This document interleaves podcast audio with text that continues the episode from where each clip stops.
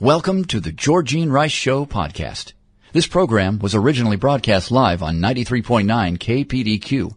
We hope you enjoy the show. Well, good afternoon and welcome to the Monday edition of the Georgene Rice Show. So glad to be here this afternoon, along with James Blend, who is producing today's program, Clark Hilton engineering today's program, and Dan Rice, who is sacrificing the use of his office for the sake of the cause.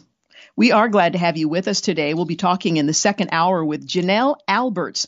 She's the co author of Honest Answers Exploring God's Questions with Your Tweens. And it's a great book, especially during this season because we're spending more time at home with family. And if you have tweens with questions or you'd like to prepare uh, your tweens uh, for questions, this is a great resource for you while you are sheltering in place. Anyway, Janelle Alberts will join us in the five o'clock hour. We'll also remember J.I. Packer, the author who died this weekend at 93. We'll take a look back at his life and legacy, a very influential evangelical who passed away again this weekend. J.I. Packer, dead at 93, but alive forevermore.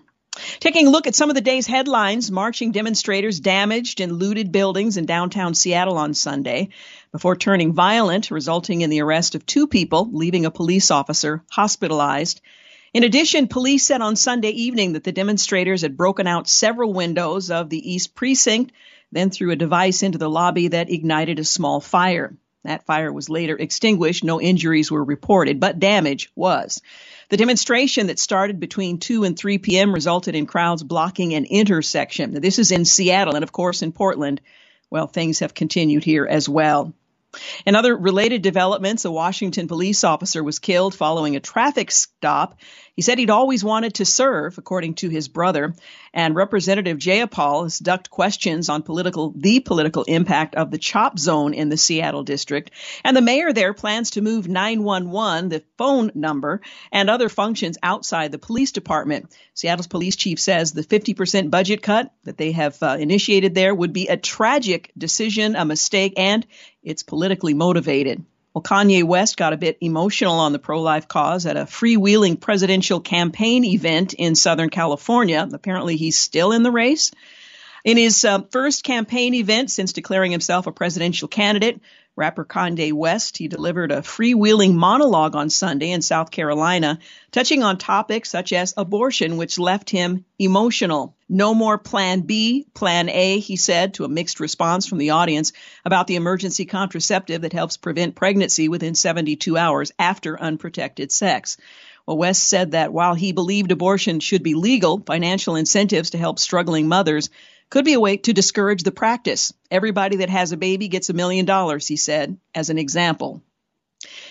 Also, D.C., Washington, D.C., a man was killed, eight others wounded in the nation's capital. Just another day, just another weekend. A Kentucky couple was fit with ankle monitors uh, placed on home arrest for refusing to sign a quarantine set of documents. Well, a video has surfaced of the Chinese putting blindfolded Uyghur people on trains, also from that story published by the BBC. According to recent research by the Victims of Communism Memorial Foundation, the rate of population growth in the two largest Uyghur prefectures in Jing, uh, Xinjiang fell by more than 80% between 2013 and 2018. Well, there's a BBC video of the Chinese ambassador to the UK trying to explain away what is happening to these prisoners.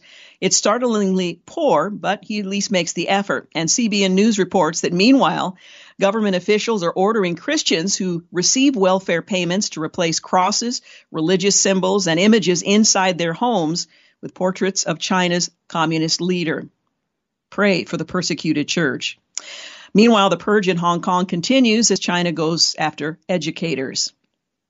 Well, Democrats are upset at the uh, treatment by the feds of rioters here in Portland, which they and the Washington Times story calls protesters, such as in this strange sentence. Late Saturday, protesters broke into a building, set it on fire, and started dumpster, dumpster fires. I think the protesters might be the wrong word.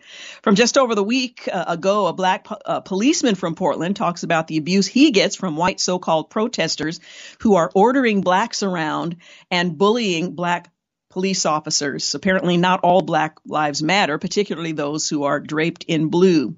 The New York Post writes questions do need asking about the Fed tactics Does the situation really require unmarked vehicles and officers working without visible shield numbers or other clear ID or even uniforms? Yet the answers may be yes and yes if there are real concerns about law enforcers' personal safety. And we've seen recently that that is the case. Recent days have already seen the public release of some officers' personal info, doxing that invites harassment or worse at their homes. Ginsburg has uh, been go- undergoing chemotherapy, we learned last week. Cancer has returned. The Supreme Court Justice is 87. She claims no plans to retire as of yet. And the governor of Missouri is going to pardon the gun waving couple who were attempting to protect their property during a recent um, protest. If they are indicted, that governor will protect them, or rather pardon them. And a black woman has defaced another Black Lives Matter mural. Yeah, you heard me right. A black woman defacing the Black Lives Matter mural. The African American community is not monolithic, and many, if not most, are opposed to much of what's going on in their name at this point. She's been dumping buckets of paint on them wearing a shirt that reads, Jesus Matters. She addressed her efforts uh, in a long Facebook post in which she praised the efforts of police, saying, We need law enforcement. Former Vice President uh, Biden and presumptive Democratic presidential nominee staffer compared cops unfavorably to pigs, then deleted the post after being confronted. Biden's team has not yet responded to com- the comments. Meanwhile, the media is rushing to say Biden wouldn't defund the police despite Biden's own words to the contrary. And a pro life artist has painted Baby Lives Matter on the street in front of the Planned Parenthood. It was quickly removed, but not before the image was shared tens of thousands of times. And a federal judge on Friday ordered the government to revive the DACA program as it existed before President Trump tried to phase it out in 2017, which means opening it up to brand new applications. The Washington Post reports that's a key issue that had remained in limbo after last month's Supreme Court ruling, which found the Trump phase out cut too many corners. The order also renews an indirect pathway to citizenship known as advanced parole that some DACA applicants had used to gain green cards. However, the Times adds President Trump has hinted he will attempt another phase out of DACA, this time following all the procedures the court recommended and requires that says he skipped the last time. But he also uh, has also sent other signals, including a confusion uh, uh, claim that he will sign something granting DACA recipients a direct pathway to citizenship. Well, stay tuned. We'll try to clarify if he does. Well, the Federalists' Tristan Justice writes Republicans on the Senate Judiciary Committee released new documents Friday, further undercutting the reliability of the already discredited Democrat funded Christopher Steele dossier and the Foreign Intelligence Surveillance Warrants, or FISA, that were approved by deep state operatives conducting illegal surveillance against officials working for the Trump campaign. The pair of documents reveal more evidence that the FBI was aware of the dossier's, dossier's credibility issues in early 2017. It proceeded with its unlawful surveillance anyway under the authority of warrants that the FISA court ruled illegitimate earlier this year. You're listening to the Georgene Rice Show. I want to remind you that uh, in the second hour of today's program, we're going to talk with Janelle Alberts.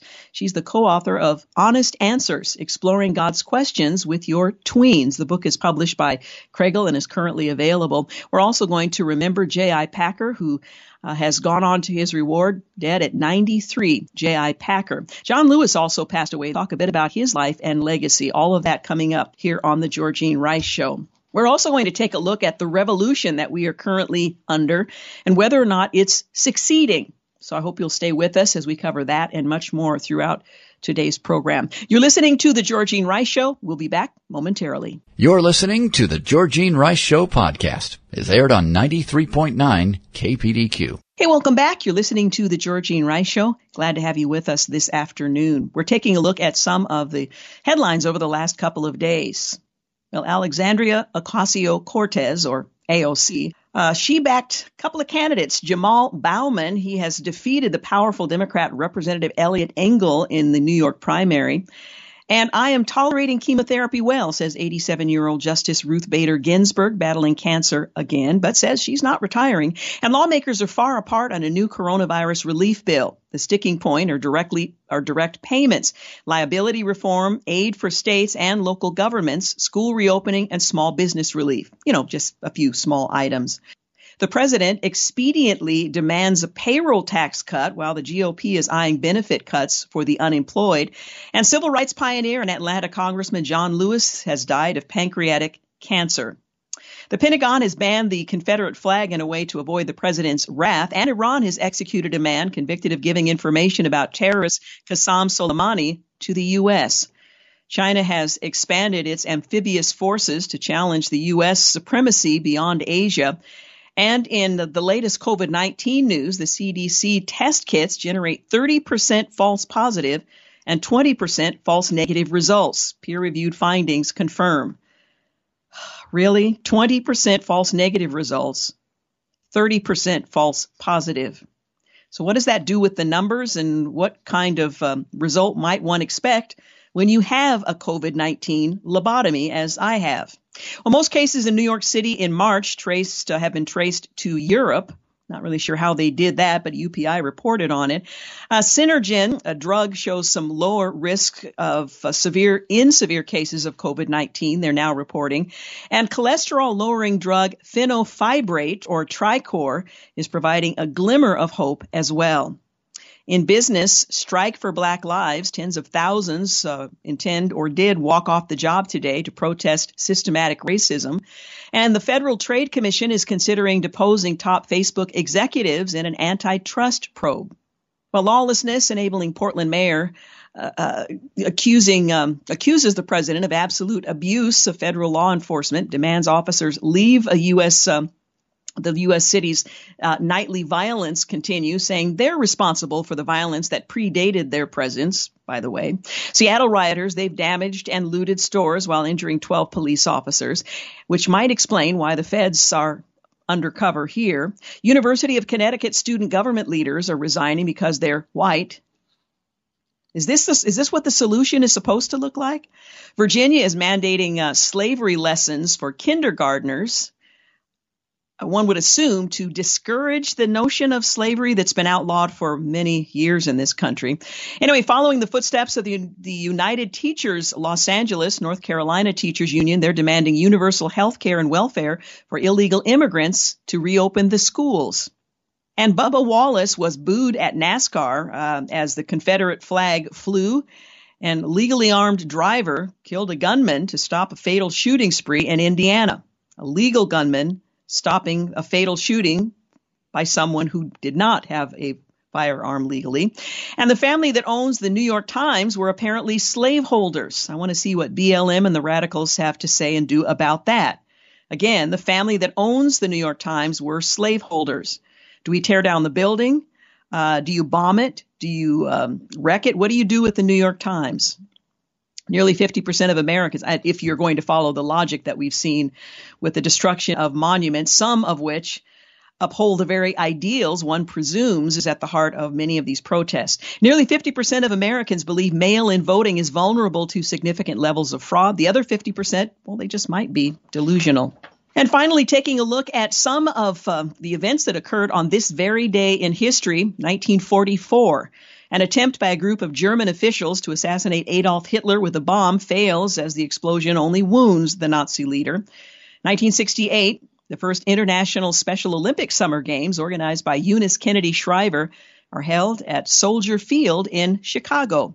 1969, astronauts uh, Neil Armstrong and uh, Edwin Buzz Aldrin become the first men to walk on the moon after reaching the surface in their Apollo 11 lunar module.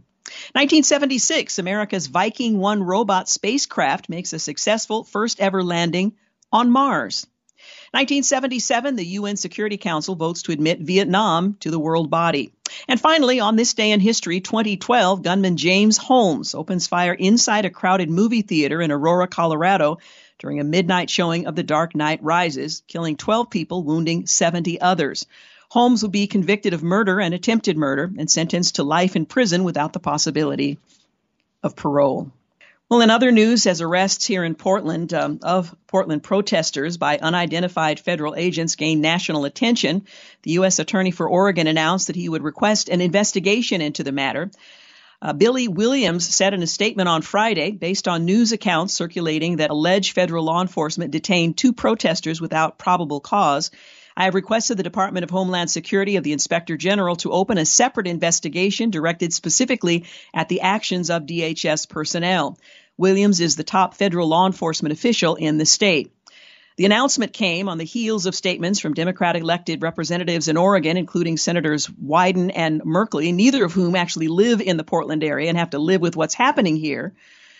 Um, along with uh, Representatives Earl Blumenauer and Suzanne Bonamici, said they would call for an investigation into the unrequested uh, presence and violent actions of federal forces in Portland and demand that federal agents immediately be removed from the city. Now, I think it's important to point out the question here is jurisdiction does the federal or do the federal agents have jurisdiction in the city of Portland? The truth is, if federal law is being violated, they have jurisdiction and it's not required for local officials. Now, whether or not you agree with the notion, uh, it, it's not required that um, local officials uh, either request or grant permission for them to be there. The law, and this is what they've done all along.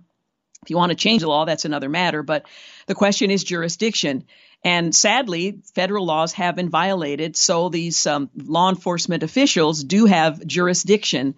Uh, whether or not it's being mishandled is another question, but as to whether or not they can and should be here or will continue to be here has little to do with whether or not the mayor, who's unwilling to do anything with the authority he actually has over law enforcement in this city and has chosen not to wield it, um, he's irrelevant to whether or not they have jurisdiction. Anyway, these calls for an investigation were, res- were in response to reports that a protester suffered a severe head injury after being shot in the head with an impact munition fired by a police officer on Saturday and reports that multiple protesters were pull, pulled off the street by unidentified federal agents in downtown Portland and swept away into unmarked vehicles. First reported by the Oregon Public Broadcasting on Thursday, the story of the detentions has received attention from the national media following a visit to Portland by the interim head of the U.S. Department of Homeland Security, Chad Wolf. Now, Wolf on Thursday said his visit was meant to restore order to the city, which is desperately needed, which he claimed has been under siege for, he said at that time, 47 days. It's been many more since. Uh, 47 straight days of violence by a mob. On Friday, he tweeted out photos of himself touring federal property in downtown Portland, highlighting graffiti, boarded up windows, and much more, illustrating what's been going on here. Uh, his presence received swift condemnation from the Oregon Governor Kate Brown, Portland Mayor Ted Wheeler, Multnomah County Sheriff Mike Reese, and others who released statements in opposition to the visit. Brown said she told Wolf that the federal government should remove all federal uh, officers from the streets. His response showed me he is on a mission to provoke confrontation for political purposes, she said. Well, for whatever purpose, political or otherwise, I wish she, the mayor of uh, the city of Portland, the Multnomah County Sheriff, and uh, others would uh, for the sake of the vast majority of residents in the city of Portland, that they would handle so that there would be no necessity, no argument, no uh, suggestion that feds were necessary here. Uh, part of the reason that the frustration is growing among law abiding citizens here is the unwillingness on the part of leaders here whose job it is, who have the authority to protect the property, the people here in the city of Portland. Well, protests in Portland were originally spurred by the death of George Floyd. That, that has long since faded out of view and uh, they continue under other pretenses.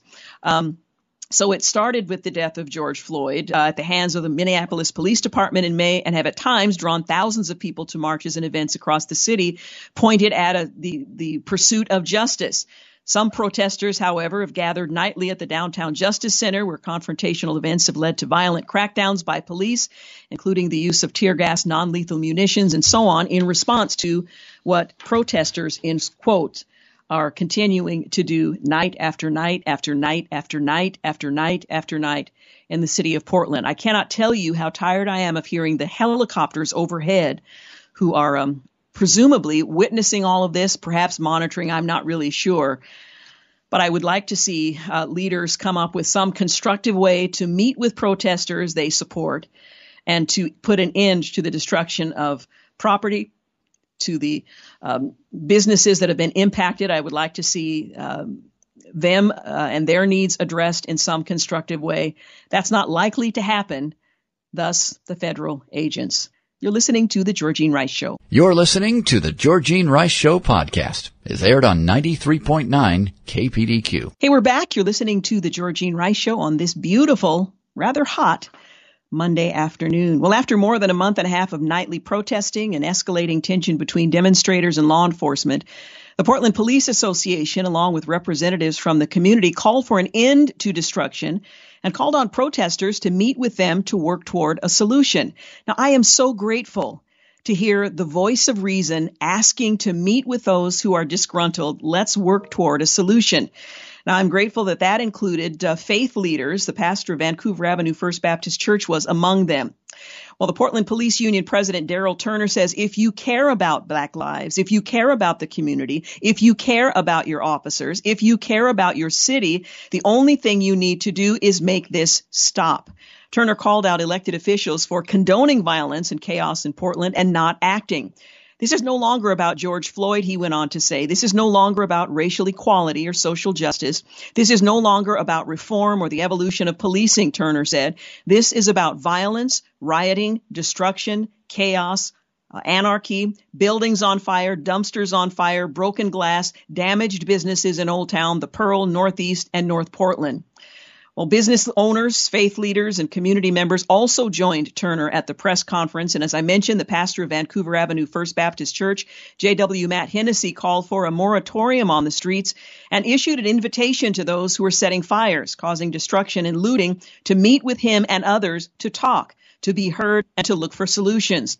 If you want to make change, if you are serious about change, then I'm begging you as a citizen of this city, put down your need for violence uh, Pastor Hennessee said.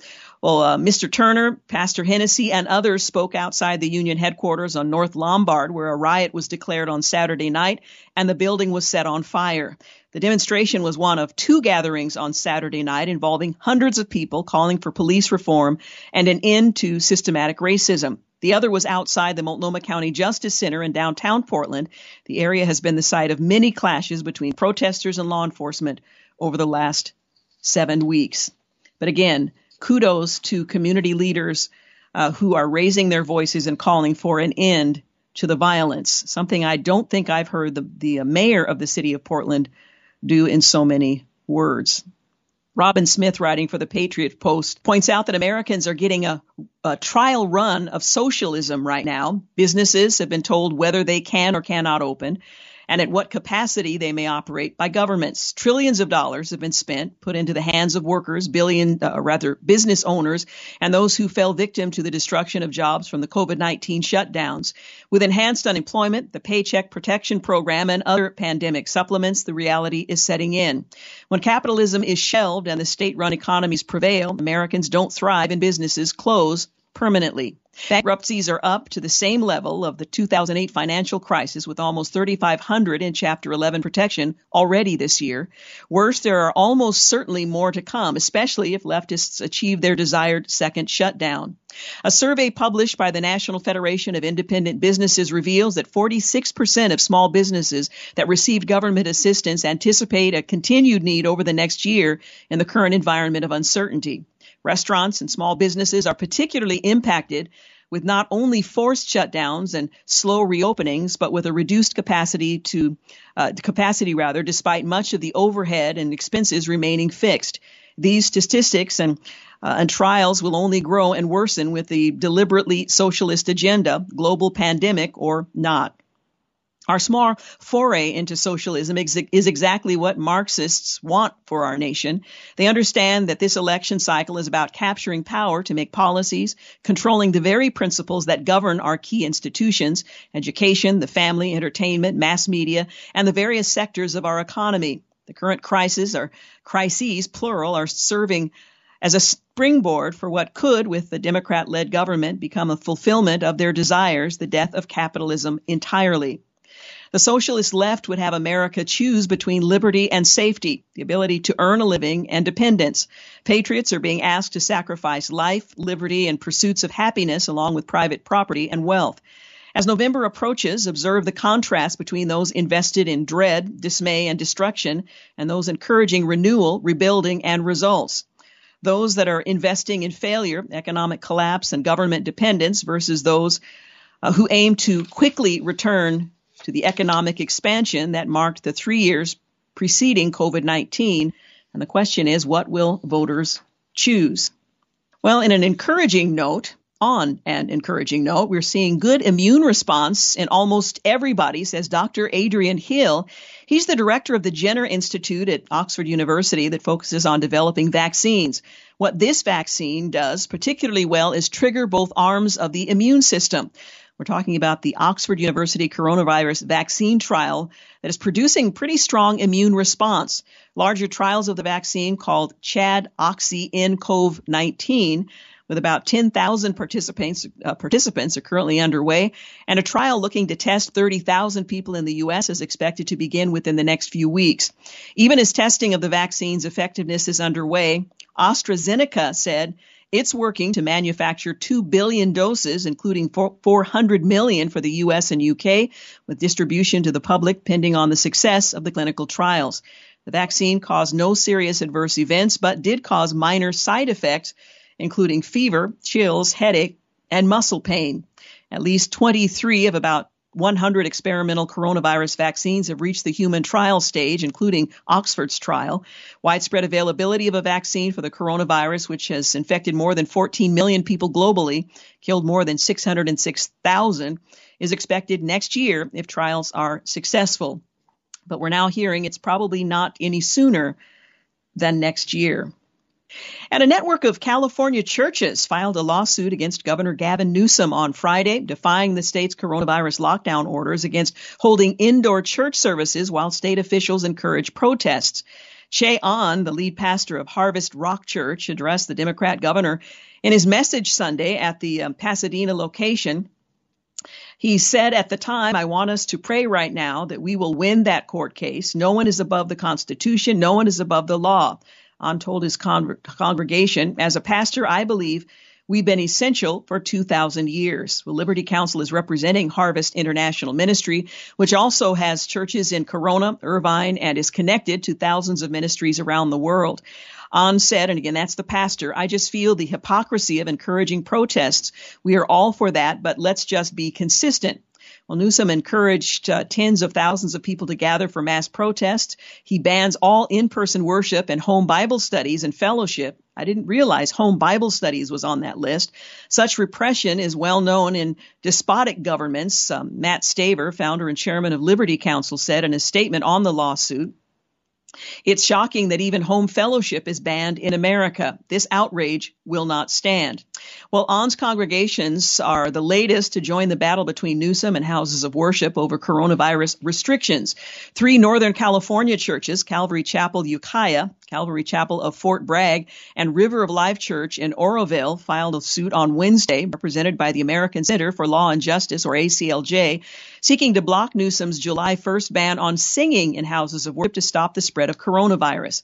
After facing another spike in COVID-19 cases, Newsom announced last week that all bars across the state must close, that restaurants, wineries, tasting rooms, family entertainment centers, zoos, museums, card rooms must suspend their indoor activities. Well, some houses of worship had to shut down again, too. The governor announced that all gyms, places of worship, malls, personal care services, barbershops, salons, non critical services, uh, offices in counties on the state's uh, monitoring list had to shut down under the new order. The order affects more than 30 counties, which are home to about 80% of California's population. The church is not standing down. Well, the president is considering not signing the coronavirus relief bill without a payroll tax cut. We'll tell you more about that when we come back from the break. And we'll also tell you a little bit about um, the UN, which is weaponized coronavirus crisis to fund abortion. All of that when you return. You're listening to The Georgene Rice Show. You're listening to The Georgene Rice Show podcast is aired on 93.9 KPDQ. Welcome back. You're listening to The Georgene Rice Show. I want to remind you coming up in our next hour, we're going to talk with Janelle Alberts. She's the co-author of Honest Answers, Exploring God Questions with Your Tweens. The book is published by Kregel. Well, President Trump would consider not signing a fourth round of coronavirus relief funding if it doesn't include a payroll tax cut, he said Sunday. I want to see it, Trump said. He was speaking on Fox News Sunday. I have to see, but uh, yeah, I would consider not signing it if it doesn't uh, have a payroll tax cut.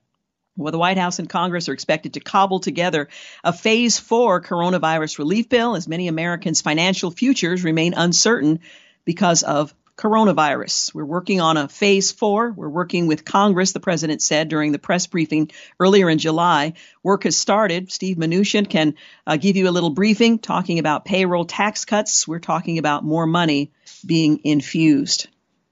Well, first it was House Speaker Pelosi. Now it's the UN weaponizing the coronavirus crisis to fund the abortion in, uh, issue.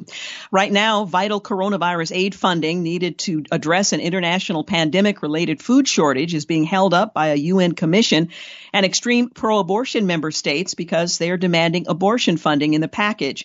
They're using children's lives as collateral, letting them starve to death if the plan doesn't include funds to kill unborn children. Well, this is literally worshiping at the altar of abortion. ACLJ questions whether or not it's even demonic. Well, the Pelosi led House of Representatives was prevented from slipping abortion funding into its coronavirus uh, funding bills and uh, ACLJ says that they're not going to let the UN fund abortions either. They're talking about millions of dollars in UN funding, which the U.S. taxpayer contributes to for abortion under the guise of addressing the coronavirus. Well, the UN has been uh, caught and the ACLJ is fighting back. They're mobilizing their global resources. In fact, they have a petition. You can find out more about that on their website.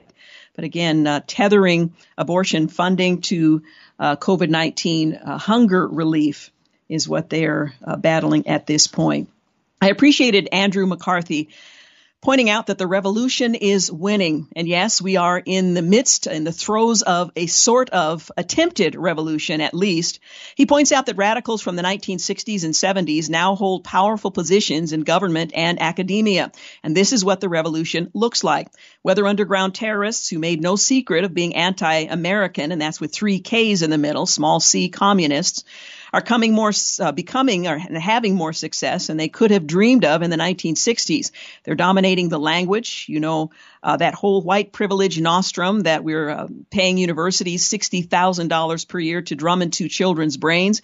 It is derived from their lamentation of white skin privilege. In their ideology, the revolution to overthrow the capitalist, racist, imperialist system summoned them, lily white radicals, to abandon their privilege and embrace the armed struggle. End quote. Well, among their most influential thinkers was Bill Ayers.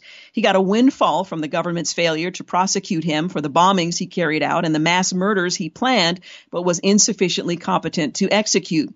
It was a second career as a distinguished professor of education at the University of Illinois, as Sol Stern relates in the 2006 City Journal essay that should be required reading today. This entailing designed um, designing curricula used by today's hard left academics based on what Ayers saw as a moral imperative to convert schools into social justice indoctrination labs, and it worked. Of course, in the days before they brought the revolution into the classroom, they pursued it on urban streets, prioritizing war on cops. To the avant garde, the police are the pointy end of the aggressive government spear, enforcing its laws and imposing the racist society's caste system. For the revolution to succeed, the police have to be discredited, defunded, and defanged. So this is not a new movement we're seeing now. For the Weather Underground, that meant branching into such uh, radical offshoots as the May 19th communist organization and conspiring with black separatists. Again, nothing new under the sun. So it was uh, that such weather Confederates as Susan Rosenberg, Kathy uh, uh, uh, David Gilbert, among others, teamed with the Black Liberation Army to carry out the infamous 1981 robbery of a Brinks armored truck at Nanuet Mall near Nyack, New York. At that time, Rosenberg was already suspected in the 1979 New Jersey jailbreak of Joanna uh, also known as Assata Shakur, the Black Liberation Army leader, who'd been convicted of murdering New Jersey State Trooper Werner Foerster. Chesimard fled the country and was given asylum by Fidel Castro's communist regime in Cuba, where she lives today. In robbing the Brinks truck, the terrorists shot at a security guard, murdering one of them, Peter Page. In a firefight with Nyack police uh, while trying to escape, they killed Sergeant Edward O'Grady and Officer Waverly Brown, the latter a Korean War veteran who had joined the force in 1966, the first African American to serve in Nyack's police department. Rosenberg went on to um, went on the lam rather, finally captured three years later in possession of over 700 pounds of explosives she and her fellow radicals were planning to use in additional mayhem. A federal judge in New, Zer- New Jersey sentenced her to 58 years in prison. Boudin and Gilbert had left their 14 month old son um, with a sitter in order to participate in the Brinks hikes. But unlike Rosenberg, they were captured right after the bloody uh, shootouts. Uh, one was sentenced to a minimum of 20 years imprisonment with a maximum life sentence, and Gilbert to 75 years imprisonment.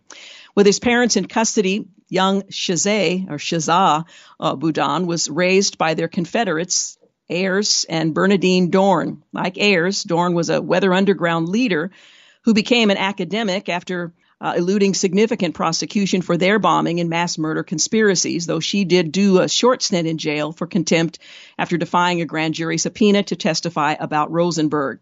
Well, in addition to his American academic work, Ayers became a supporter of the late communist dictator Hugo Chavez education programs in Venezuela. There in 2006, in a speech with a strong man looking on, Ayers proclaimed, Teaching invites transformations. It urges revolutions small and large. Later, uh, Chesa Boudin uh, would follow in Ayers' footsteps, working as a translator and think tank researcher for Chavez regime. Meanwhile, in Chicago, Ayers and Dohrn seamlessly became prominent in Democrat Party politics. At their Hyde Park home in 95, they held a coming out party for an ambitious political unknown, a community organizer named Barack Obama. Two years later, the future president breathlessly endorsed Ayers' polemic, A Kind and Just Parent, as a searing and timely account. The book is an indictment of the U.S. criminal justice system, which Ayers likens to South Africa under apartheid. As Stanley Kurtz was um, has recounted, Ayers helped pave Obama's way into the radical left's extensive fundraising network. The two collaborated as board members of the Chicago Annenberg Challenge, doling out more than $100 million to community organizers and education reformers. Susan Rosenberg's terrorism sentence was commuted by President Bill Clinton in 2001, part of the scandalous array of clemency grants on his last day in office. I was then, uh, writes, uh, says the uh, writer of the, the column, Andrew McCarthy, uh, that he was at that time a, a, a columnist uh, and a federal prosecutor and had just spent months successfully arguing cases uh, against her release. Instantly, she was offered teaching positions at John Jay College for Criminal Justice and later Hamilton College, though protests by parents and alumni forced the first to be short lived and the second declined. Not to worry though, by 2020, she was recruited to become vice chair of the board of directors at Thousand Currents after years as an activist in the thriving field of criminal justice reform and prisoners' rights. In the media, Democrat complex on the campus, former terrorists who found new ways to march the revolution through our institutions are trans, um, formed into social justice activists. Like the Chicago Annenberg Challenge, Thousand Currents is granting is a grant making foundation of the radical left. Similarly, tapped into its fundraising networks, such group as the W.K. Kellogg Foundation, a deep pocketed nonprofit that promotes racial uh, causes and also supports the Tides Foundation and George Soros Open Society Foundations, among other heavyweight donor organizations, and the Novo Foundation, founded and controlled by the Buffett family. Currently, Thousand Currents Signal um, project is Black Lives Matter. These are all, as you can see, in some ways connected. Well, the principal organizational framework for Black Lives Matter, or BLM, Global Network Foundation, run by three women, Opal Tometi, Alicia Garza, and Patrisse Cullors, the last of whom, that's Cullors, C-U-L-L-O-R-S, the last of whom, in a 2015 interview, observed myself and Alicia in particular are trained organizers. We are trained Marxists. We are super versed on sort of ideological theories. Since George Floyd's killing in Minneapolis, um, uh, the police in late May, Black Lives Matter has been flooded with donations. Its operations are opaque, however, and it has not qualified for nonprofit status. Now, we'll continue to tell you more about that in just a few moments, but we do need to take a break here at the top of the hour, so do stay with us. You're listening to the Georgene Rice Show, News and Traffic, and then we'll be back. You're listening to the Georgene Rice Show podcast. It's aired on 93.9 KPDQ. Hey, welcome to the second hour of the Georgene Rice Show. Glad to have you with us. Later this hour, we'll talk with Janelle Alberts. She's the co-author of Honest Answers, Exploring God Questions with Your Tweens. She'll join us in the next couple of segments. Just before the break, we were talking about uh, the revolution that we are currently facing and giving a little bit of background. I'll return to that in just a moment. But I do want to give you the new uh, coronavirus numbers for the state of Oregon. We have two new reported deaths, and Oregon is nearing 15,000, which is an interesting way of putting putting it. Oregon, uh, the Oregon Health Authority tallied 277 new confirmed and presumptive COVID-19 cases. And again, that's such an important distinction, confirmed and presumptive. The way these are tallied I think raised some pretty important questions about how we're monitoring this. But uh, that said, Oregon's death toll from the coronavirus reached 262 after the uh, Oregon Health Authority reported two new deaths on Monday. Now, the report was Monday. When the deaths actually occurred, again, even then, it's uh, difficult to know. For example, I think it was last week we had five new coronavirus deaths. Well, if you looked closer, you actually had maybe one on that day, but the other four were scattered uh, from several days before. So a bit confusing and one or misleading. I'll put it that way. It's a bit misleading and one wonders if that's intentional. Anyway, the two deaths reported were both Marion County men aged 76 and 92 respectively. Both men had underlying medical condition. Um, and the again the latest number 277 uh, new confirmed or presumptive COVID-19 cases and two deaths in the state of Oregon. Well, just before the break, we were talking about um, whether or not the revolution is succeeding and uh, writer Andrew McCarthy, in his latest column, points out that the revolution is winning. And he points out that radicals from the 60s and 70s now hold powerful positions in government and in academia.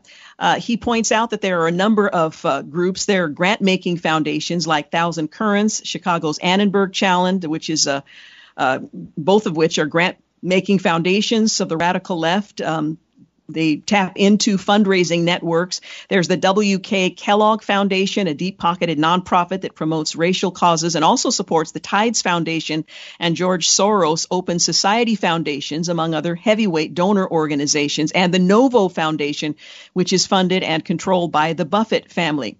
Well, currently, Thousand Currents, um, signal it uh, it's the project of Black Lives Matter. I should say the other way around um, Black Lives Matter is the signal project of Thousand Currents. Well, the organizational framework for Black Lives Matter is the Black Lives Matter Global Network Foundation. It's run by three women, Opal Tometi, Alicia Garza, and Patrisse Cullors.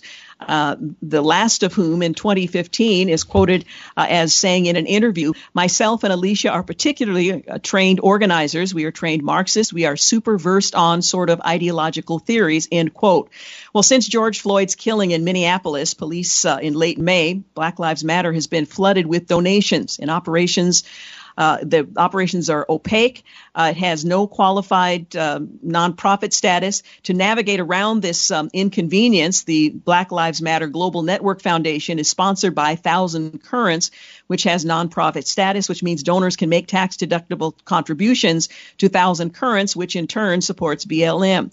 Well, the arrangement appears to trace back to 2016 when the Kellogg Foundation provided Thousand Currents with $900,000 for building the infrastructure and capacity of the National Black Lives Matter hashtag to support and strengthen their local chapters' organizing capacity.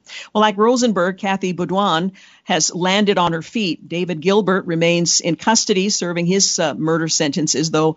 Uh, as his Wikipedia bio indicates, he's achieved the con- the coveted activist status, but she has granted parole was granted in 2003. Um, you'll be stunned to learn that Columbia University quickly rolled out the red carpet for her to pursue a doctorate of teachers uh, at the Teachers College. She's now not only an adjunct professor at Columbia School of Social Work, but also a co founder and co director of it their Center for Justice. Meanwhile, Chesa Boudin, the son of um, the once imprisoned individual, and Gilbert, raised by Ayers and Dohrn, um, is a rising political star. Just 39, he's authored the memoir Gringo, a coming of age in Latin America, studied at Oxford on Rhodes Scholarship, gotten a law degree from Yale, completed a stint in the big city public defender's office, and just last year was elected that city's chief prosecutor, district attorney for San Francisco. His candidacy was backed by the left's financial network, Black Lives Matter, and such luminaries as the communist icon Angela Davis and Senator Bernie Sanders, and the avowed socialist who appears to be the most influential supporter of the Joe Biden presidential campaign. At the victory party the night of um, his election, ecstatic supporters chanted, and I cannot uh, say the word because it would not be permitted. Um, but it was the Police Officers Association, and it wasn't flattering. He had run on a platform of ending what he sees as undue law enforcement focus on people of color, thwarting federal action against undocumented immigrants, and prioritizing investigations of not by the police. Well, he's m- making uh, pretty good on his promises. For example, he stopped bringing charges that include a sentencing in uh, Enhancement, California's legislature enacted to um, curb gang violence, fretting that it is disproportionately applied to people of color, who, if they are gang members, apparently have a pass. Just a few weeks ago, he announced a new initiative. The district attorney's office is going to, uh, uh, it will no longer charge cases that rely on information from police officers said to have engaged in misconduct, including excessive force or racial bias, which they themselves will define. Of course, while police must on occasion use superior uh, force in order to subdue criminals, we've seen in recent months that any law enforcement use of force is now liable to be condemned as excessive. So any um, action by the police can simply exonerate someone. And racial bias, even in the absence of proof of conscience discrimination, it claimed to be unconscious. It is derived from statistical voodoo that scrutinizes the race and ethnicity of suspects in police encounters while studiously ignoring the offensive behavior uh, that may have prompted the police action. Well, he explained, and again, this is the district attorney in uh, San Francisco, that his office has established a trial integrity unit uh, which is uh, compiling a list of cops as to whom there have been misconduct claims. The list is to be updated regularly. Well, that is, uh, it is ongoing. It's open ended. It's an investigation of the police department for the benefit of criminals, and that is the right way to describe it. Well, the goals of the revolution have never changed. It's simply airbrushed its uh, terrorist leaders into prominent public scholars and activists with a passion for change and justice. The revolution has lots of money, lots of organization, control of schools, support from one of the nation's two major political parties and the media megaphone, and that's why revolution is winning. The 1960s never ended.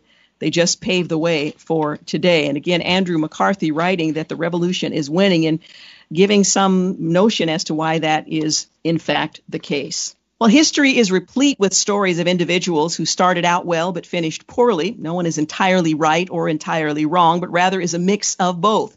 Georgia Democrat Congressman John Lewis, who died on Friday at the age of 80 after a bout with pancreatic cancer, was a man who arguably typified both of these realities.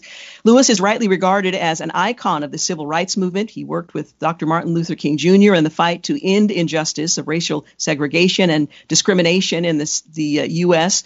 Lewis stood with King in their unwavering activism to bring about racial equality through nonviolent means, even after he suffered a fractured skull from being hit by police during the famous 1965 march in Selma, Alabama. To his great credit, Lewis never deviated from his belief in peacefully advocating for change and justice. Well, Representative John Lewis, the longtime civil rights activist and ordained Baptist minister who preached about getting in good trouble, died on Friday at the age of 80. From childhood, when Lewis preached to chickens on his family farm, to his twilight years when he urged National Prayer Breakfast attendees to be a blessing to our fellow human beings. Faith was the fuel of Mr. Lewis's life. As people of faith, as a people of hope, we need the blessing of God Almighty, he prayed as he uttered a benediction for the February breakfast via videotape with a photo of the U.S. Capitol as a backdrop. It does not matter what language you speak or the color of your skin. It does not matter whether you worship one God, many, or no gods. We are one people, one family, he said at the time. Well, the Congressional Black Caucus announced the death of its longtime member in a statement on Friday, saying the world has lost a legend, the civil rights movement has lost an icon, the city of Alabama has lost one of its most fearless leaders, and the Congressional Black Caucus has lost our long-serving, longest-serving member. The Georgia congressman had announced in December of 2019 that he'd been diagnosed with pancreatic cancer. He died at age 80. Up next, we're going to uh, talk to the co-author of a book for families with tweens. Janelle Alberts will be my guest. She's the co-author of Honest Answers, exploring God questions with your tweens. You're listening to the Georgene Rice Show. You're listening to the Georgene Rice Show podcast. It's aired on 93.9 KPDQ. Hey, welcome back. You're listening to the Georgene Rice Show. Now, think about it for a moment. Who would have imagined just weeks ago we would be facing so much fear and uncertainty, and yet here we are. There are so many unknowns, and most of us have, well, lots of questions. Well, the truth is, if we have questions, we know that kids have them too. Questions about God's goodness and if prayer works. Are we prepared? Are parents prepared to answer these questions concerning faith? Well, my next guest and her co author set out to help parents confidently have these hard conversations with their uh, new release, Honest Answers, Exploring God Questions with Your Tweens. It's a great resource and it couldn't be more timely. Somewhere between Jesus Loves Me and high school cynicism, they point out the childlike acceptance of pat answers about faith, well, they simply dissipate. Well, Honest Answers is designed to help parents tackle the God questions that make them well, maybe a little uncomfortable. The authority, uh, rather the authors, they know that when tweens start asking questions, they're already old enough to understand the answers. And they're determined to equip parents with the language, the theology, and the confidence they need to join that conversation and to learn how to offer deeply doctrinal answers in a way that connects with their children. It's a great book. Uh, the tween years present an incredible opportunity to build trust with kids and to keep them coming back to their parents for answers rather than finding other sources. Well, my guest is Janelle Alberts. She spent her early career in PR departments for Microsoft and UPS, boiling down logical, clear corporate messaging. She now attempts the same for parents who love scripture. She is a regular contributor to various online sites, including Christianity Today's Gifted for Leadership, Relevant Magazine, and others. Honest Answers is her first book. Her co-author is Ingrid Faro. She's a Dean of Academic Affairs and Associate Professor of Old Testament at Northern Seminary. She's also Associate Professor of Old Testament at the Scandinavian School of Theology in Sweden. Together, they are the co-authors of Honest Answers. And we have with us Janelle. Thank you so much for joining us today. It's uh, a great topic, and I'm grateful for your time. Yes, thank you so much for having me. It's my pleasure. Now, this may be a question that doesn't have a specific answer, but at what age do kids generally start asking questions about faith that are a little more challenging for parents to answer? Well, they start young, of course, but our book focuses on maybe 10, 11, 12 year olds because, you know, prior to that, we can kind of uh, work through it. And it's at that age where they begin to think, huh, my parents know some stuff. My parents will be a resource that I can come back to later. So trying to up our game a little bit around those ages is handy. Now, is Honest Answer designed to start a conversation when the child begins asking those questions or to anticipate that this is a season in which some of the more challenging questions um, are very likely ruminating in the, uh, the mind and imagination of a tween? Mm-hmm. It's really both. I mean, it's a way for parents to initiate some of these conversations, and uh, it's really for parents like me and my friends. We meant to be the place that, great, we're going to be really open dialogue here in this house. We're going to answer questions. And then when it came time to it, we weren't that good at it. And so it sort of sets it up. Parents can initiate this with kids in a way that feels okay, this is just the environment of our house. Here's how we do stuff. We we talk about this stuff. It's pretty quick. Um, there's usually a tangible associated with it, and then when kids have questions of their own, they can circle back, and it's a good resource. Yeah, yeah. Is there a fairly common thread that runs through this age group so that parents can anticipate these are generally the kinds of things that um, I'm most likely to be asked about by my tween? I think the four topics we cover at least runs across that thread. I don't think there's an exact algorithm, and if only there were. Uh, but if we, yeah, but if we, it, the hard part is that we need to have some high level and also some really tangibles they can have in the back of their pocket when they're out for recess, when they're in the back of the bus. I mean, what happens when we uh, let's say if our kids say, Is Jesus real? I mean, they're not really saying, Is Jesus real? I mean, at 10, 11, they still just believe what we say.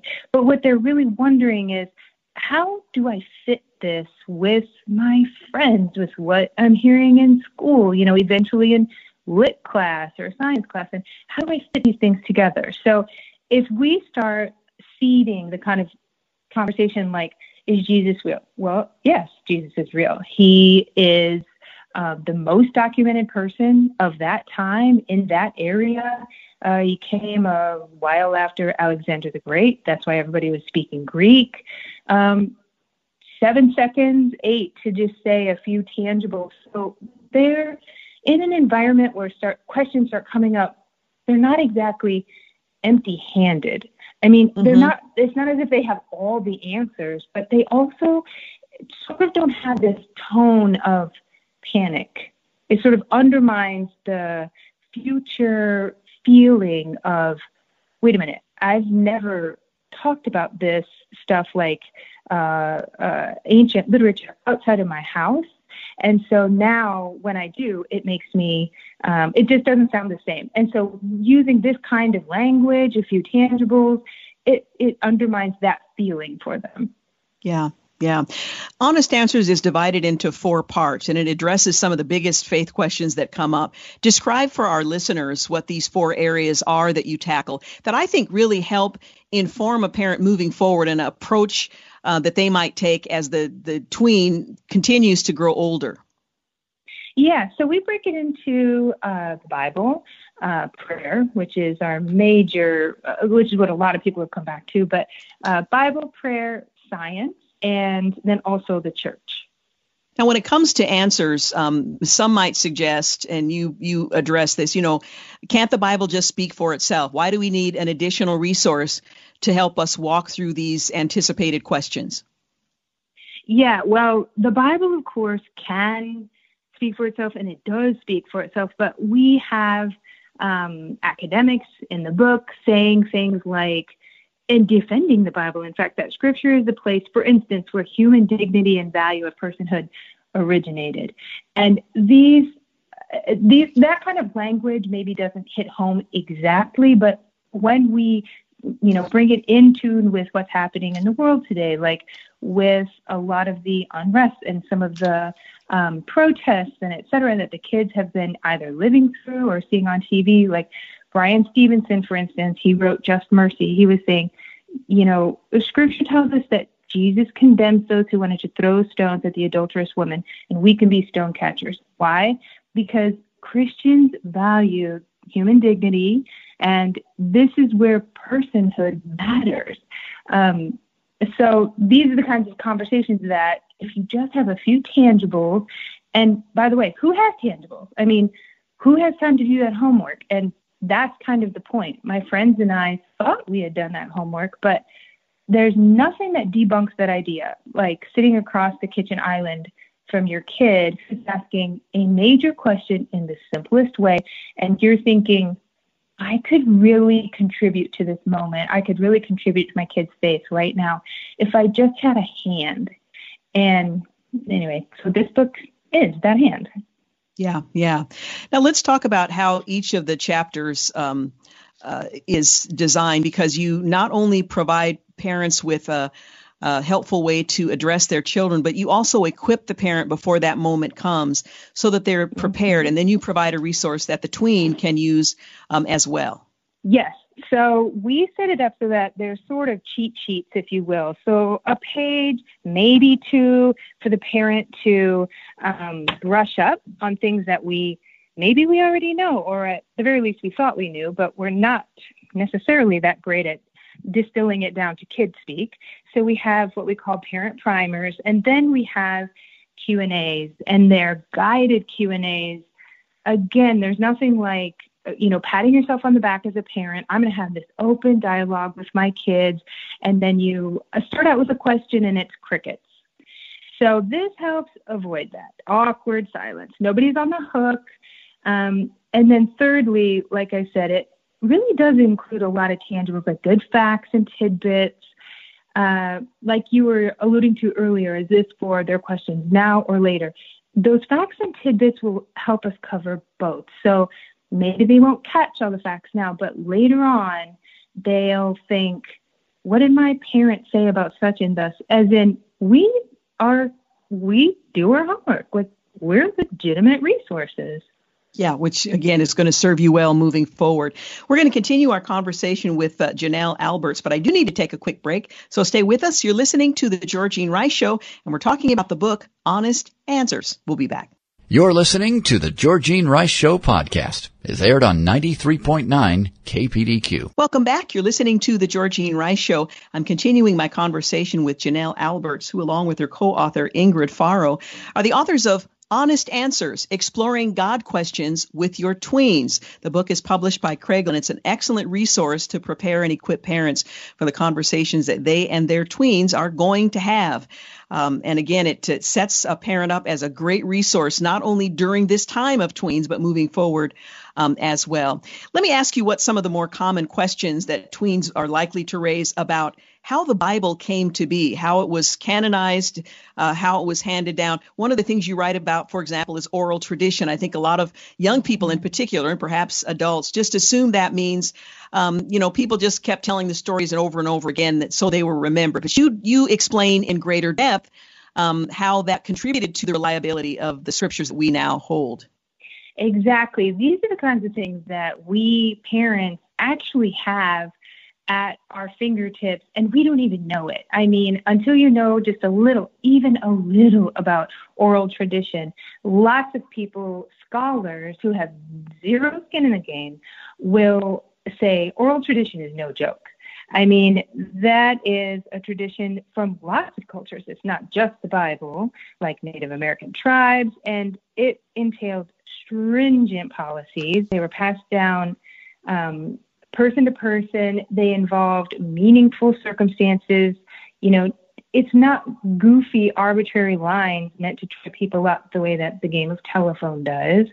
And does it serve it up for easy reading? No, no. But that doesn't make it the game of telephone. That's a very good point, which is the first thing that a tween would would think of. Yeah, right.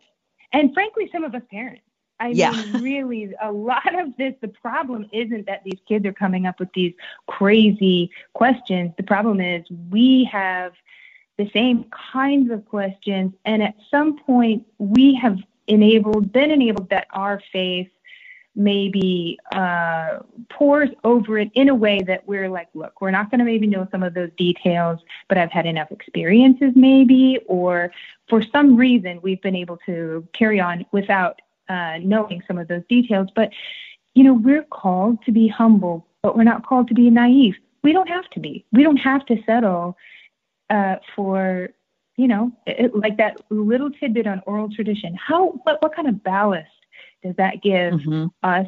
Even even in our relationship with God, not you know so much so about oh how are we going to carry on conveying this and and you know handling the Great Commission extremely important. But fundamentally, my friends and I, what we discovered is it's really about our relationship with God, and it, it strengthens. If it starts strengthening it there, it will start strengthening it there with our children too. Absolutely.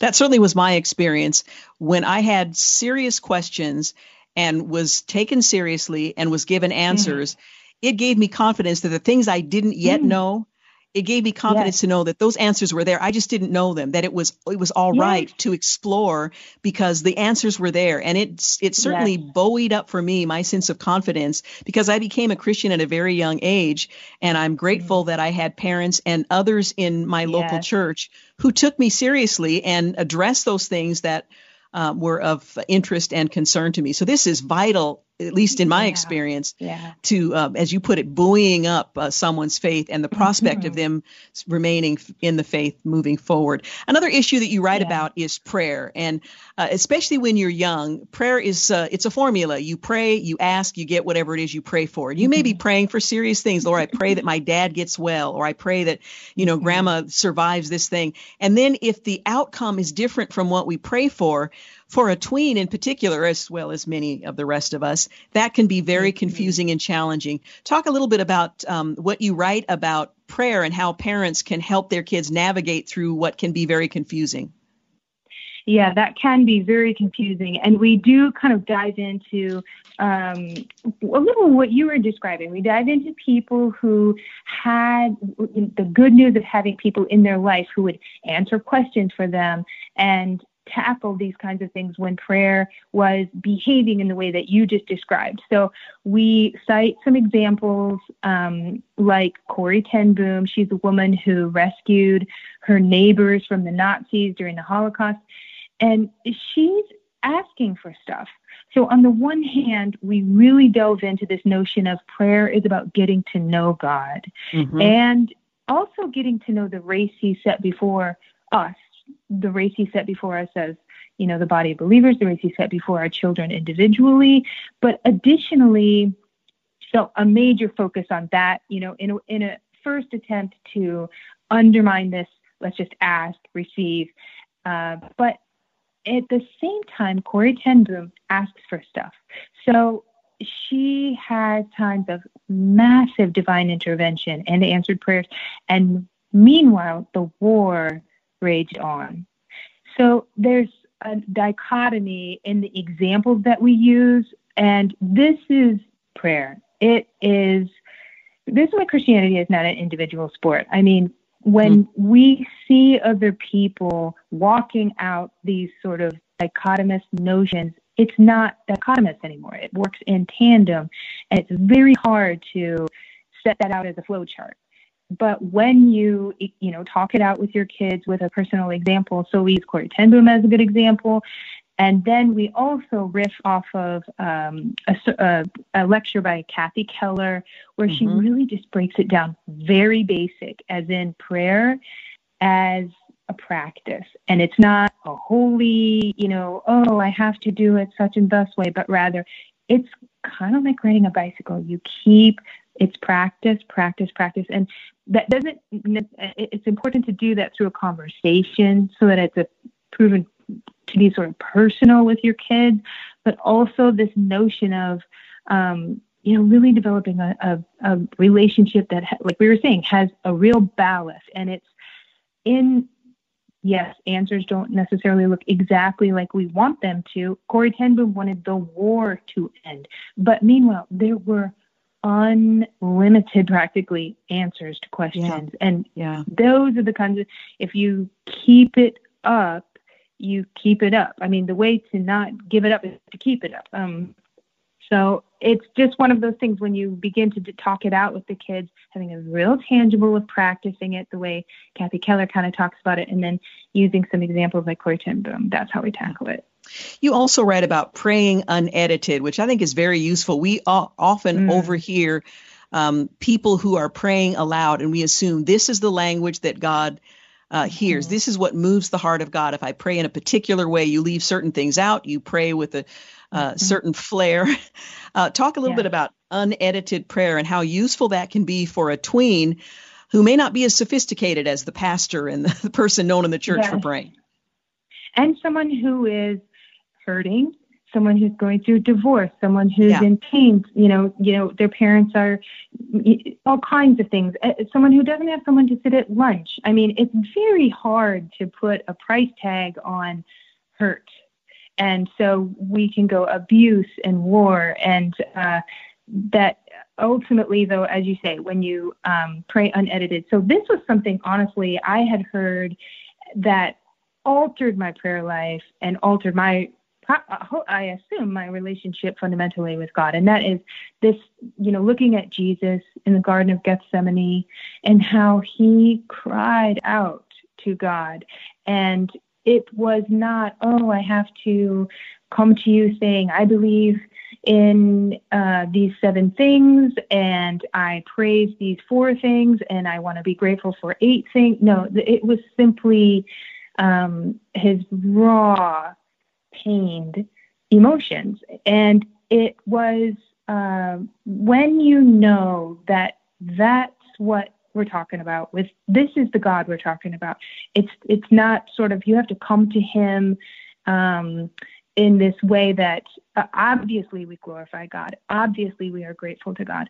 But it, if we just let if we just let it sink in he, he he wants to be a balm. He wants so even if we come to him with an emotion of i'm mad i'm sad i'm scared it, he's not looking for a formula. He's looking for you. And yeah. that's unedited. You feel free. Feel free, but please feel free. Yeah, yeah. Well, I wish we had more time because there's so much more to cover in the book, but I would encourage parents with tweens in particular, and I would include uh, aunts and uncles and grandparents as well. The book is titled Honest Answers Exploring God Questions with Your Tweens. It helps you better understand them and your role as a parent, and I think your importance as a parent in influencing and helping to direct mm-hmm. uh, your young people as they are navigating through life and an uncertain world. Janelle Alberts, thank you so much for the book and for taking time to talk with us today. I really appreciate it. Absolutely. My pleasure. Thank you for having me. You are so welcome. Again, Janelle Alberts, along with her co author of Honest Answers Exploring God Questions with Your Tweens. The book is published by Kregel. Excellent time to pick up a copy and begin some of those conversations, especially if your kids are going to be home with you throughout uh, not only the summer, but possibly in the fall as well. What a gift God has given parents with their, uh, with their young people. You're listening to The Georgene Rice Show. We'll be back in a moment to wrap things up. We'll take a look at the life and legacy of J.I. Packer. You're listening to the Georgene Rice Show podcast. It's aired on 93.9 KPDQ. We're back. You're listening to the final segment of the Georgene Rice Show. Tomorrow on the program, look forward to a conversation with Ron Price. He's the author of Play Nice in Your Sandbox at Home How to Enjoy Peaceful Relationships with the Important People in Your Life. Couldn't be more timely. anyway, Ron Price will join us tomorrow on the program. Again, the title of his book, Play Nice. Well, James Innell Packer, also known as J.I. Packer, better known uh, by that name, was one of the most famous and influential evangelical leaders of our time. He died on Friday at age 93. J.I. Packer was born in a village outside Gloucester, England on the 22nd of July, 1926. He came from a humble stock, being born into a family that he called lower middle class. The religious climate at home and church was that of nominal Anglicanism rather than evangelical belief in Christ as Savior, something that Packer was not taught in his home church. Well, his life changed uh, changing childhood experience came at the age of seven when he was chased out of the schoolyard by a bully onto a busy London road in Gloucester, where he was struck by a bread van and sustained a serious head injury. He carried a visible dent on the side of his head for the rest of his life. Nevertheless, Packer was uncomplaining and accepting of what Providence brought into his life from childhood on.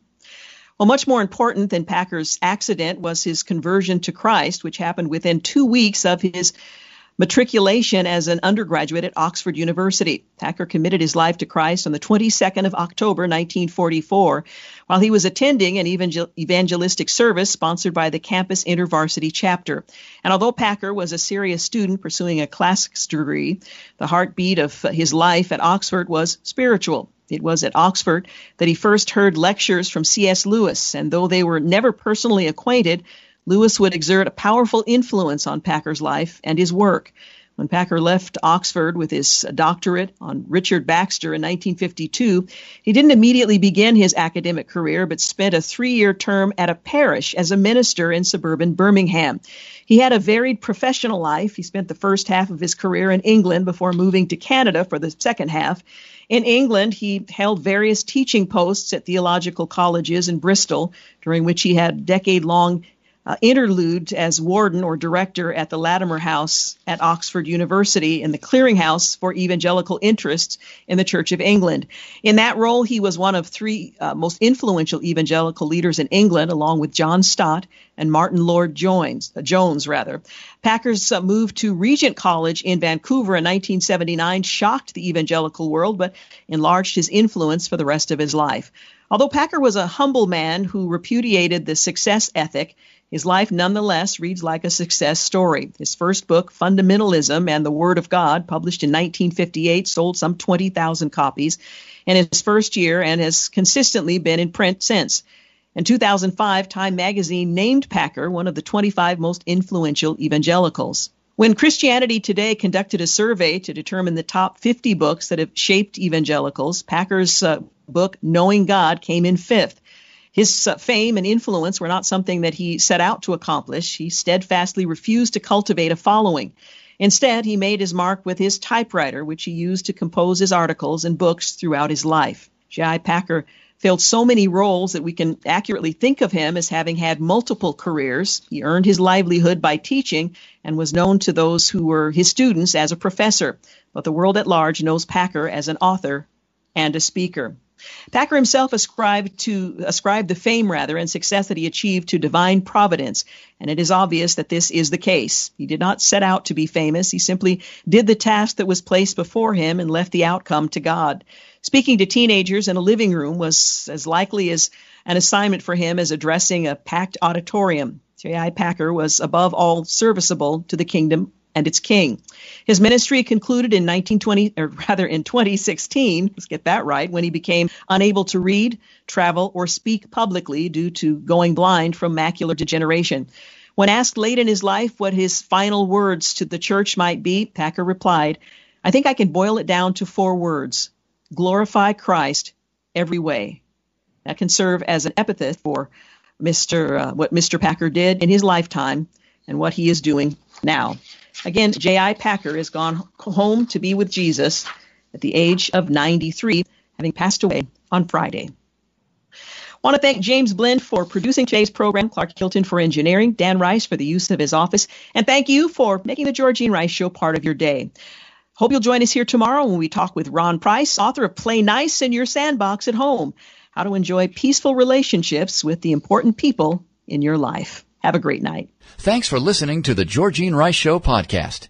If you'd like to download a podcast of the show or would like more information on today's guests, please visit the show at kpdq.com or on Facebook. Follow the show on Twitter at grice show and like us on Facebook. And join us live every weekday at 4 for more critical thinking for critical times on 93.9 KPDQ.